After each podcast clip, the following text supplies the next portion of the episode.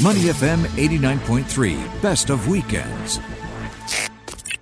Jason Dasey is on Facebook Live with us. Uh, Jason, of course, journalist with ABC News and the founder of Cockatoo Media, the former host of this show. Happy Sunday, Glenn. Good morning to you and all the Money FM listeners. Uh, great to see you again, my friend. And tell us about this man. This is a great news story for Australia, isn't it? It really is, Glenn. Of course, uh, Scott Morrison, the Prime Minister of Australia, had the dream of uh, bringing Australians together from all states and territories at the Christmas table, which is just over or less than a month away now. Uh, and that mm. dream looks like it's going to come to fruition with most of the state and territory borders being open now to just about everybody.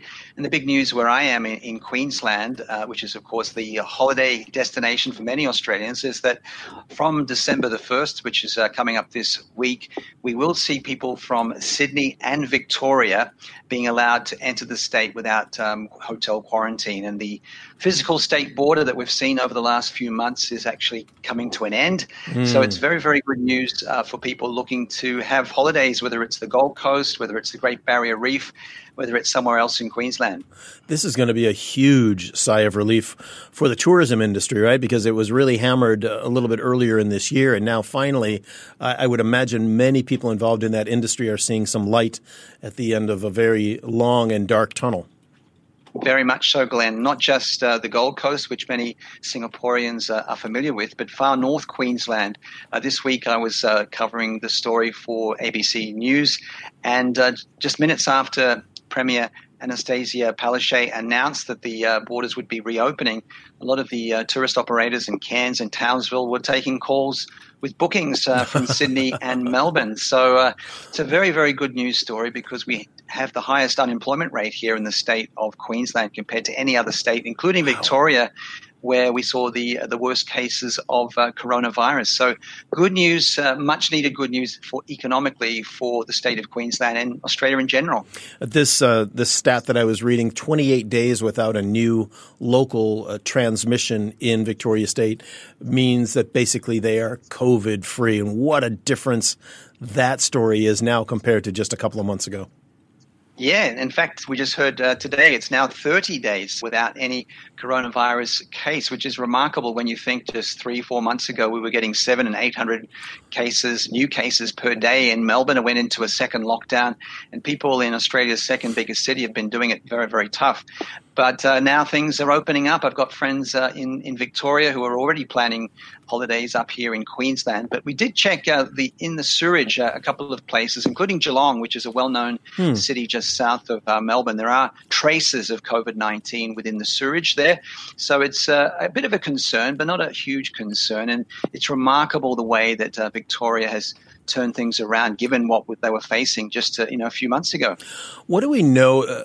About what is going to be next for Australians when it comes to uh, being careful not to uh, restart any uh, any next wave. We've seen in Japan, we've seen in Korea, we've seen in other places the ups and downs of second and third waves. Is there is there talk uh, throughout the country about okay, this is how we need to stay safe going forward? A little bit, yes. I mean, Western Australia is still uh, closing its border to some of the states, including Victoria and uh, New South Wales. So mm. they're being a bit cautious about that. The big question is about when are we going to open our international borders? And there are a lot of Australians who are stranded overseas who want to come home for Christmas, and that's a big issue. We are seeing many of them traveling to near Darwin and, and, and doing their quarantine there before moving on to other parts of Australia because a lot of the uh, big cities here have been stressed. We've seen flaws in the hotel quarantine system. We had a, an inquiry into the Melbourne hotel quarantine system. In fact, it was a breach in the South Australian hotel quarantine system that led to a bit of an outbreak there. So Adelaide's become a bit of a concern. Uh, the question is when can Australia reopen um, our international borders because we really do rely a lot on the countries around us, especially you know for international students who a lot sure. of them haven't been able to come back for the year. Yeah. Uh, so that's a big question. But from a personal point of view, Glenn, I'm from Sydney, as you know, and I'm happy because it means that I'm able to go and visit my mum, who's uh, 85, living in Sydney, and I haven't seen her for the entire year. So wow. there are little stories like that where people are able to get together with family members and um, you know have a good time over the holidays. I've seen some people from Singapore have been able to travel to Australia, to uh, Sydney, and other places. What do we know about travel restrictions, let's say somebody's thinking about going to Australia for a holiday, is it clear from Singapore? Is it clear what those rules are looking like now? Is is everyone not allowed? Because, like I say, I know a couple of people that have that have gone recently. Well, it's still that uh, rule of 14 days in hotel quarantine for anyone traveling internationally, and that's uh, across the board. But Prime Minister Scott Morrison has been holding these national cabinet meetings every Friday with all the premiers uh, from the different states and territories, and they are talking about ways of, you know, opening up Australia into 2021, and perhaps we are going to see certain uh, countries like Singapore, whether it's Taiwan and other parts of, of uh, Southeast Asia and Asia that have uh, responded well. There will be selective bubbles like New Zealand, for example. Mm. I think there is uh, now safe passage between uh, New Zealand and Australia. So that's a, a very positive thing at, uh, at the moment. But yep. it's going to take some time because we've seen spikes in countries that had uh, handled the pandemic very well. For example, Japan, with uh, the numbers there looking quite concerning. And I know South Korea's had more cases than before as well. So if somebody was looking to take on an extended holiday, a month or more, it might be worth it, right? Because you're going to have to do the two weeks in quarantine. But then, of course, you know, when they get back here to Singapore, they're going to have to do some stay home notice as well. So that's a big investment. Yeah, it's probably not that attractive yet. You know, as you know, I'm still a Singapore permanent resident, yeah. and I love uh, coming back to Singapore. And I haven't been there since um, I think January. And even for people like me who who work in Australia, I have Cockatoo Media, my company, and I need to get to Singapore, but I'm not able to travel because the prospect of doing hotel quarantine on both ends is not that attractive. Yeah. Uh, but it is a, a question going forward I think, for everybody in the business community within Asia Pacific about exactly when this regional travel will be allowed and just how broad that will be. Yeah, and and but in the meantime, I I would imagine that everyone's kind of breathing a sigh of relief, huh?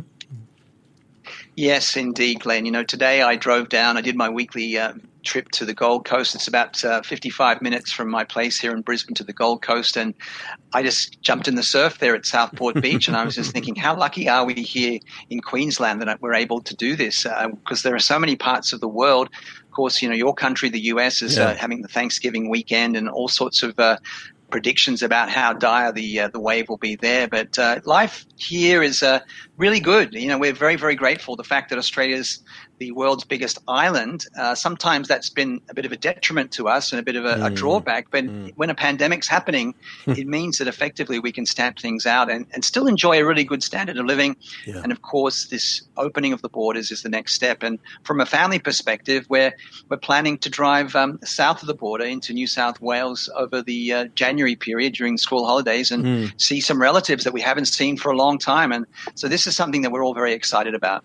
I would imagine there will be many other people on the road there with you as you're traveling to go see your relatives. for sure. so for good, sure. good luck. Let's hope that let, us hope that road rage isn't the next byproduct of, of the post-pandemic the roads world. were very busy coming back from the Gold Coast, Glenn. So yes, um, get the bookings in early. That's that's my motto. Well, we will certainly hope too that we'll have some good news in coming uh, weeks and oh, month or whatever that uh, the international students will be allowed back. The Singaporean students will be allowed back into Australia and as well as others. Uh, so uh, that that's an, our next milestone. We'll hope to talk to you about. Thanks very much, Glenn, and have a, a, wonderful Sunday. To listen to more great interviews, download our podcasts at moneyfm893.sg or download the SPH radio app available on Google Play or the App Store.